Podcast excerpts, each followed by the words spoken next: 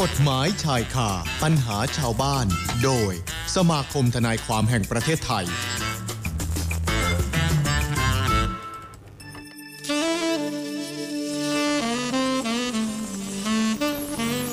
สวพเก้าหนึ่งเราเพิ่งได้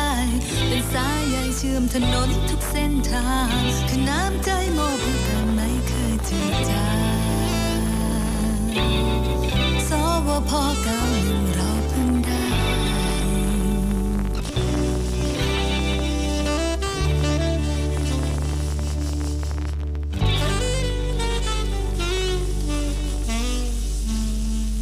กลับมาเดินทางกันต่อช่วงนี้คุณฟังค่ะขอต้อนรับคุณฟังเข้าสู่ช่วงของกฎหมายชายคาปัญหาชาวบ้านโดยสมาคมทนายความแห่งประเทศไทยนะคะ กฎหมายชายคาปัญหาชาวบ้าน โดย สมาคมทนายความแห่งประเทศไทย กฎหมายชายคาปัญหาชาวบ้านวันนี้เราไลฟ์สดกันอยู่ด้วย ผ่านทาง Facebook Twitter YouTube Channel FM 91 Traffic Pro สวัสดีทุกท่านด้วยนะคะ แล้วก็ต้อนรับอาจารย์สมศักดิ์อจจิกุลกรรมการฝ่ายวิจัยพัฒนาสมาคมทนายความแห่งประเทศไทยค่ะ วันนี้จะให้ความรู้ในหัวข้อจัดการมรดกนะคะ อาจารย์สมศักดิ์สวัสดีค่ะ สวัสดีครับคุณอนิกาครับ แล้วก็สวัสดีท่านผู้ฟังรายการอ่ากฎหมายชายคาปัญหาชาวบ้านประจำสัปดาห์นี้นะครับ ค่ะอาจารย์คะเมื่อสัปดาห์ที่แล้วเราพูดคุยกันเรื่องของเออ เรื่องรอการลงโทษ รอการลงโทษ หรือว่ารอลงอาญานะคะ ใช่ครับ ที่เราได้พูดคุยกัน แล้วก็วันนี้มีต่อเนื่อง ข้อมูลนี้ด้วยเพิ่มเติมนะคะ เดี๋ยวอาจารย์อาจจะให้ความรู้ในเรื่องของการขายของทางออนไลน์ด้วยนะคะอาจารย์อันนี้หลาย ๆ คนยังรออยู่แล้วก็เดี๋ยวอาจารย์จะนำข้อมูลมาให้ความรู้กันอีกครั้งหนึ่งด้วย ออนออนไลน์ผมเรียนนิดหนึ่งพอดี ค่ะ ผมก็ลืมนึกไปว่าว่าจะคุยเรื่องออนไลน์แต่ว่าออนไลน์เนี่ยผมขอเป็นสัปดาห์หน้า ได้ค่ะอาจารย์ คือออนคือออนไลน์เนี่ยเรียนนิดหนึ่งครับว่ามันมีกฎหมายที่เข้ามาเกี่ยวข้องนี่เยอะ ค่ะ ขายตัว แล้วก็เพื่อให้เกิดความชัดเจน เพราะอย่างนี้เพราะณวันนี้ผมเรียนตรงว่าก็ได้มีการร้องเรียนเนี่ยเกี่ยวกับเรื่องของการซื้อขายออนไลน์ก็เยอะ เยอะนะคะอาจารย์ เยอะครับเยอะ ค่ะ แล้วก็คนขายเองก็ด้วยความอยากขายบ้าง หรือสองได้สินค้า ได้สินค้าที่ไม่ได้คุณภาพหรือไม่ได้เขาเรียกอะไรนะสินค้าที่อย่างเช่น กรณีที่วันก่อนสวเอ่อสคบเนี่ยเริ่ม ค่ะ ดำเนินคดี เกี่ยวกับเรื่องขายทุเรียนอ่อนเนี่ยก็โดน ใช่ ข้อ ใช่ หาช่อโกงสินค้าต่างๆอะไรเงี้ย ค่ะ คือหลายอย่างเดี๋ยวเดี๋ยวผมขออนุญาตว่าเรื่องเรื่องเรื่องของออนไลน์เนี่ยเดี๋ยวจะขออนุญาตเป็นเป็นข่าวถัดไปแล้วกันเพ ได้ ราะว่า เลยค่ะ เพราะเรื่องเนี้ยเกิดขึ้นบ่อยไหมบ่อยนะฮะแต่ว่าเพื่อให้เกิดเอ่อความชัดเจน แล้วก็เพื่อให้เกิดความเอ่อมีกฎมีมีตัวอย่างยกมาให้ดู ค่ะ เป็นเคสตัดดี้ด้วยนะครับ ได้ค่ะนี่ก็เลยบอกคุณผู้ฟังไว้ก่อนว่าใครที่รอติดตามอยู่ยังมีให้นะคะสำหรับเรื่องนี้แต่วันนี้นะคะ วันนี้ที่อาจารย์นำมาก็เป็นถึงเรื่องสำคัญที่อยู่ใกล้ตัวเราเหมือนกันอาจารย์ค่ะ เรื่องของการจัดการมรดกค่ะ ก็คือเรื่องนี้ก็คือเรื่องเรื่องของการจัดการทรัพย์มรดกก็ก็ก็เรียนท่านผู้ท่านผู้ฟังนะครับว่าเรื่องจัดการมรดกเนี่ยนะครับ ค่ะ ถ้าคนไม่มีก็ไม่เป็นไร ไม่มีทรัพย์มรดกก็ไม่มีปัญหา ค่ะ แต่ว่าเฉพาะคนที่มีทรัพย์มรดก และพอมีทรัพย์มรดกเนี่ยเป็นทรัพย์มรดกที่เอ่อเป็นการจดทะเบียนกัน ค่ะ มีเป็นเอกสารสิทธิ์เป็นอะไรต่าง ๆ ตรงเนี้ยมันก็จะเป็นปัญหากันนะครับ คือเหตุที่ผลที่ผมมาพูดเรื่องนี้ก็คือหนึ่งเอ่อท่านผู้ฟังครับ คือกฎหมายจะบัญญัติไว้อยู่มาตราหนึ่งบอกว่าบุคคลเนี่ย เริ่มตั้งแต่คลอด และอยู่รอดเป็นทารกสิ้นสุดลงเมื่อตาย ค่ะ นะครับ ก็คือพูดง่ายๆตั้งแต่คนเราเนี่ยตั้งแต่คลอดนะฮะคลอดป๊อบแล้วก็อยู่รอดแล้วก็สิ้นสุดเมื่อตายเหล่าเนี้ยกฎหมายจะเข้ามาเกี่ยวข้องทั้งหมดนะฮะแต่วันนี้ขออนุญาตเอาตอนสุดท้ายก่อนก็คือการตาย ค่ะ ถ้าตายแล้วกรณีเมื่อบุคคลใดตายไป แล้วก็มีทรัพย์มรดก เช่นมีที่ดิน มีรถ มี ค่ะ เงิน มีแก้วแหวน อัญมณีมีทรัพย์สินต่าง ๆ เหล่าเนี้ยตรงเนี้ยพอมีปัญหาป๊อบแล้วก็ถ้ามีลูกคนเดียวไม่มีปัญหาอะไร ค่ะ หลายคนนี่มีเลย แต่พอมีหลายคนก็มี ค่ะ ปัญหามาต่อ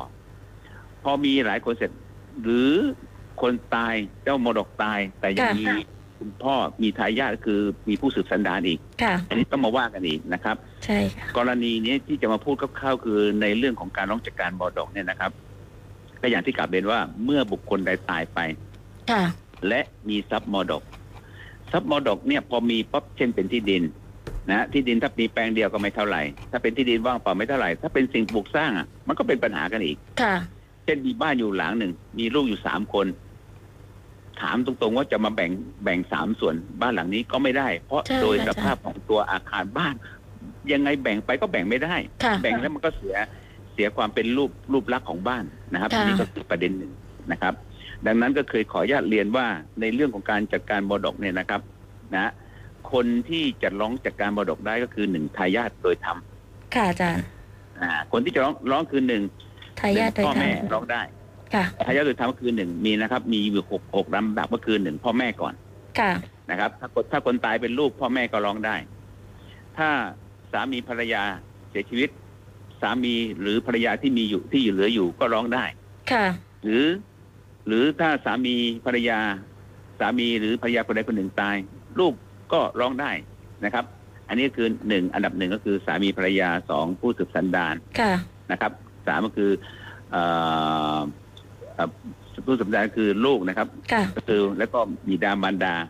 นะครับพี่น้องร่วมบิดา พี่น้องต่างบารดาปู่ย่าตายายลุงป้าน้าอาก็ว่ากันไปเป็นเป็นเป็นเป็นตามลำดับนะครับ เป็นอย่างนี้นก็คือลำดับที่หนึ่งก็คืออาบิดามารดาก่อน ค่ะ สองก็คือลูกผู้สืบสันดานสามก็คือ ในเรื่องของพี่น้องร่วมพี่น้องต่างอะไรก็ว่ากันไป ค่ะ นะครับ อันนี้คือในกรณีที่มีทรัพย์มรดก ค่ะ นะครับ แล้วก็เหตุผลที่ต้องร้องจากการมรดกนะครับ ก็คือก็คือหนึ่งผู้ที่จะร้องคือมีเหตุขัดข้อง ค่ะ เช่นจะไปโอนที่ดินสมมติสมมติว่าลูกสามคน ค่ะ คน อา ห จา นึ่ง รย์ จะไปโอนที่ดินใส่ใส่ชื่อลูกคนที่หนึ่งเขาบอกไม่ได้ครับ เพราะ ค่ะ เจ้ามรดกเนี่ยไม่ได้ทำพินัยกรรมไว้ อ่า นี่แหละ ค่ะ อ่าไม่ได้ทำพินัยกรรมไว้ ดังนั้นคุณจะมาโอนใส่ชื่อคนนี้หนึ่งต้องให้ทายาททั้งหมดเนี่ยมาให้ความยินยอม หรือต้องมาทำรายการในเรื่องของการอ่าเป็นทายาทก่อน ค่ะ นะครับ ก็คือในเรื่องของการจัดการมรดกเนี่ยหนึ่งหนึ่งนะครับ ตามกฎหมายทั่วไปก็คือหนึ่งท่านต้องมาร้องจัดการมรดกที่ศาลก่อน ร้องจัดการมรดกที่ศาลก่อนนะ ร้อง คะ จัดการมรดกที่ศาลก่อนนะครับ ในกรณีประการที่หนึ่งการมาร้องเนี่ยต้องมีเหตุขัดข้องเห ค่ะ ตุขัดข้องคืออะไรครับ เหตุขัดข้องก็คือกรณีที่ท่านไปที่สำนักงานที่ดินแล้ว ค่ะ สำนักงานที่ดินเจ้าพนักงานที่ดินบอกว่า ไม่สามารถแบ่งทรัพย์มรดกให้กับคุณได้ ค่ะ นะครับ โดยให้คุณไปร้องจัดการบดกก่อน อ่ะ อันนี้ประการที่หนึ่งก็คือมีเหตุขัดข้องที่มาร้องจัดการบดก ค่ะ ครับ ประการที่สองการที่มาร้องจัดการบดกก็คือ เพื่อนำทรัพย์สินของเจ้ามอดกเนี่ยนะครับ ไปแบ่งให้กับทายาทโดยเท่าเทียมกัน ค่ะ อ่ะส่วนวิธีการแบ่งนะ ว่าจะแบ่งยังไงอะไรยังไง ถ้าเป็นกรณีเนี้ยเดี๋ยวจะพูดต่อไป ค่ะอาจารย์ นะครับประการที่สามนะครับ ประการที่สามก็คือผู้ที่จะร้องจัดการมรดกเนี่ยนะครับ ต้องไม่เป็นบุคคลหนึ่งไร้ความสามารถ อ๋อ สองเสมือนไร้ความสามารถ ค่ะ หรือสารพิพากษาให้เป็นบุคคลละมลายนะครับ นี่คือสามอย่าง สามอย่างนี้ นะครับ นะคะ ดังนั้นพูดง่ายว่าบุคคลที่อ่าไม่มีข้อห้ามสามอย่างนี้นะครับ ก็สามารถร้องเป็นผู้จัดการมรดกได้ ค่ะ นะครับ ไปร้องศาลขอให้ตั้งผู้จัดการมรดกนะคะ เราก็ต้องมีคุณสมบัติของผู้จัดการมรดกด้วย ช่วยได้ใช่ครับใช่ครับ ค่ะ ค่ะอาจารย์ ด้วยแต่กรณีเรื่องที่ดินก็มีอยู่นะครับ บางคนบอกว่าถ้าไม่ไปร้องจากการมรดกที่ศาลทำยังไง ค่ะ ก็คือคุณต้องเอาทายาททั้งหมดนะฮะทายาททั้งหมดของคุณเนี่ยของเจ้ามรดกเนี่ยไปที่ที่ดินก็ได้นะครับ เพื่อไปให้ที่ดินเนี่ยอ่าทำาบันทึกถ้อยคำว่า ทายาทเจ้ามรดกเนี่ยถึงแก่ความตาย ค่ะ มีลูกกี่คนแต่ละคนเนี่ยเนี่ยมาด้วยกันทั้งหมดครบแล้วอะไรอย่างเงี้ยแล้วก็ อืม เอ่อเจ้ามรดกเนี่ยเอ่อมีทายาทคนอื่นอีกไหมไม่มีอะไรก็ว่ากันไป ค่ะ ที่ดินก็สามารถที่จะทำในเรื่องของการแบ่งทรัพย์มรดกได้ นะครับเป็นอย่างนี้ ค่ะอาจารย์ นะฮะแต่ว่าส่วนใหญ่ที่คนนิยมก็คือไปร้องจัดการมรดกที่ศาลอ่าอย่างที่ผมเรียนเมื่อเมื่อตอนช่วงแรกก็คือ ไปร้องจัดการมรดกที่ศาล ค่ะ การไปร้องจัดการมรดกนะครับที่ศาลก็คืออย่างที่ว่าเนี่ยนะครับ ถ้าจะร้องบางคนก็ถามว่าเอาวแล้วไปร้องร้องที่ไหนล่ะครับ ที่ศาลอ่า ค่ะ ที่ที่ศาลเนี่ยก็คือเจ้ามรดกถึงแก่ความตาย และมีทะเบียนบ้านอยู่ที่ไหน ค่ะ อ่า เช่น เจ้ามรดกเนี่ยนะฮะถึงแก่ความตายเนี่ยมีเจ้ามรดกอยู่ที่เอ่อจังหวัดเชียงใหม่ ค่ะ ก็คือมีภูมิลำเนามีทะเบียนบ้านอยู่ล่าสุดเนะก่อนตายเนี่ยอยู่ที่เชียงใหม่ ค่ะ ก็ต้องไปร้องที่ศาลจังหวัดเชียงใหม่ อ่า นะครั นะ ก็ คะ คือ ชัด กฎ เจ หมาน ยบอกว่า การที่จะร้องเป็นผู้จัดการมรดกต้องไปร้องที่ศาเอ่อที่เจ้ามรดกเนี่ยนะครับ มีภูมิลำเนา ก่อน ค่ะ ตาย อ่า ก็คือเช่นก่อนตายอยู่เชียงใหม่ก็ต้องไปร้องที่จังหวัดเชียงใหม่ หรือถ้าอยู่ที่สงขลา ก็ร้องที่สงขลาตรงนี้ก็คือกฎหมายเอ่อบัญญัติไว้อย่างนั้น ค่ะ นะครับ และผู้ที่จะมีสิทธิ์ร้องเป็นผู้จัดการมรดกได้ เมื่อกี้ที่ผมกล่าวเบื้องต้น ค่ะ แล้วคือหนึ่งหนึ่งนะครับทายาททายาทผมบอกแล้วว่ามีอยู่หกอันดับ ค่ะ นะครับ ค่ะ มีบิดามารดา มีผู้สืบสันดานพี่น้องร่วมพี่น้องต่าง หรือ หรือลุงป้าน้าอาอะไรก็ว่ากันไปเนี่ยครับ ค่ะ ประการที่หนึ่งก็คือทายาทนะครับ มีหกอันดับ ประการต่อมาก็คืออาผู้มีส่วนได้เสีย ส่วนได้ คือผู้มีส่วนได้เสียเนี่ยหมายถึงเช่น บางทีเนี่ยเจ้าหนี้บางคนนะครับ หรือผู้เจ้ามรดกที่ตายเนี่ยทำธุรกิจ ค่ะ แต่ไปเป็นหนี้กับเจ้าหนี้บางคน เป็นหนี้เพื่อการค้าหรือหนี้อะไรก็แล้วแต่ แล้วก็ระหว่างระหว่างที่ยังไม่ชำระหนี้หมดเนี่ยนะครับ ถึงแก่ความตายอันอย่างเงี้ยเจ้าหนี้ก็สามารถที่จะมาร้องเป็นผู้จัดการมรดกได้ ได้ นะครับ อืม เพราะว่าตัวเองเป็นหนี้อยู่เนี่ย ก็ต้องมาร้องได้นะครับ ค่ะ อ่าต่อมาอันดับที่สามก็คือ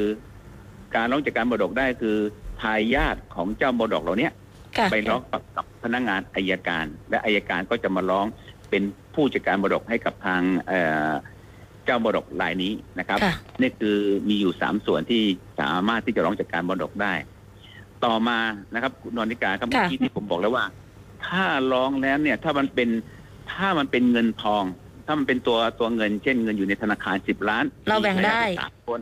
เราแบ่งได้เฉลย ค่ะ ชัดเจนแล้วคนนี้สามล้านสามแสนสามหมื่นอะไร ค่ะ กว่ากันไป อันนั้นคือเงินทองเราสามารถแบ่งได้ แต่พอเป็นอสังหาเป็นทรัพย์สินที่เป็นบ้านเรือนอะไรแบบนี้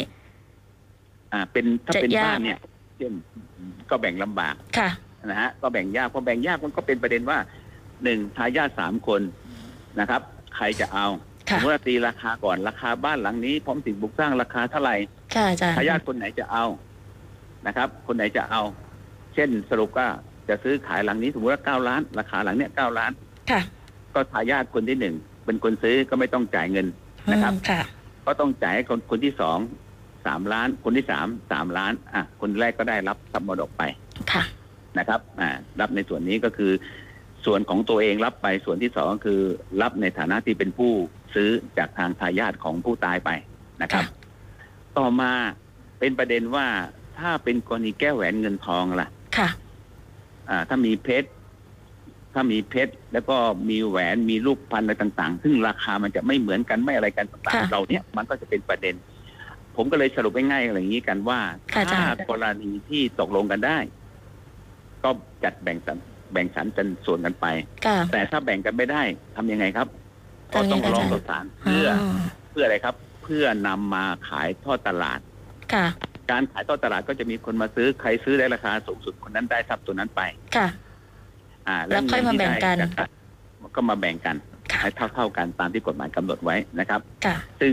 ในเรื่องจัดการมรดกเนี่ยนะครับ ก็เรียนตรงๆว่า ดูเหมือนไม่มีอะไร ค่ะ แต่จริง ๆ แล้วมีเยอะนะคะอาจารย์ แต่ถ้ามีทรัพย์สินเยอะเนี่ยมันก็ ค่ะ ต้องโอ้โหคุณอนิกาจะเอาผมว่าแหวนวงนี้ราคาเท่านี้แหวนบางที ค่ะ หนึ่งวงเนี่ยเท่ากับมูลค่าเป็นหลายล้านก็มี ใช่ค่ะ มันแล้วแต่ทรัพย์สินที่มีด้วย แล้วก็ถ้าไม่ได้ทำพินัยกรรมไว้เนี่ยก็จะเนี่ยมีปัญหาเรื่องของการจัดการบรกตามมาทีหลัง ทีนี้ อาจารย์ขาอาจารย์ให้รายละเอียดค่อนข้างที่จะครบถ้วนโดยสรุปแล้วนะคะ ทีนี้อาจารย์ ครับ มีคุณผู้ฟังเนี่ย ถามมาทางแฟนเพจ Facebook ที่เรากำลังไลฟ์สดกันอยู่ด้วย ทางคุณวีนาค่ะอาจารย์ขออนุญาตถามเลยนะคะอาจารย์คะถามว่าถ้าข้าพเจ้าจะร้องเป็นผู้จัดการมรดก แต่ทายาทอีกคนนึงเป็นผู้ป่วยติดเตียงต้องทำอย่างไรคะคุณวินาถามมาอาจารย์คะ ก็อย่างนี้ครับ ถ้ากรณีเป็นผู้ป่วยติดเตียงเนี่ยนะฮะ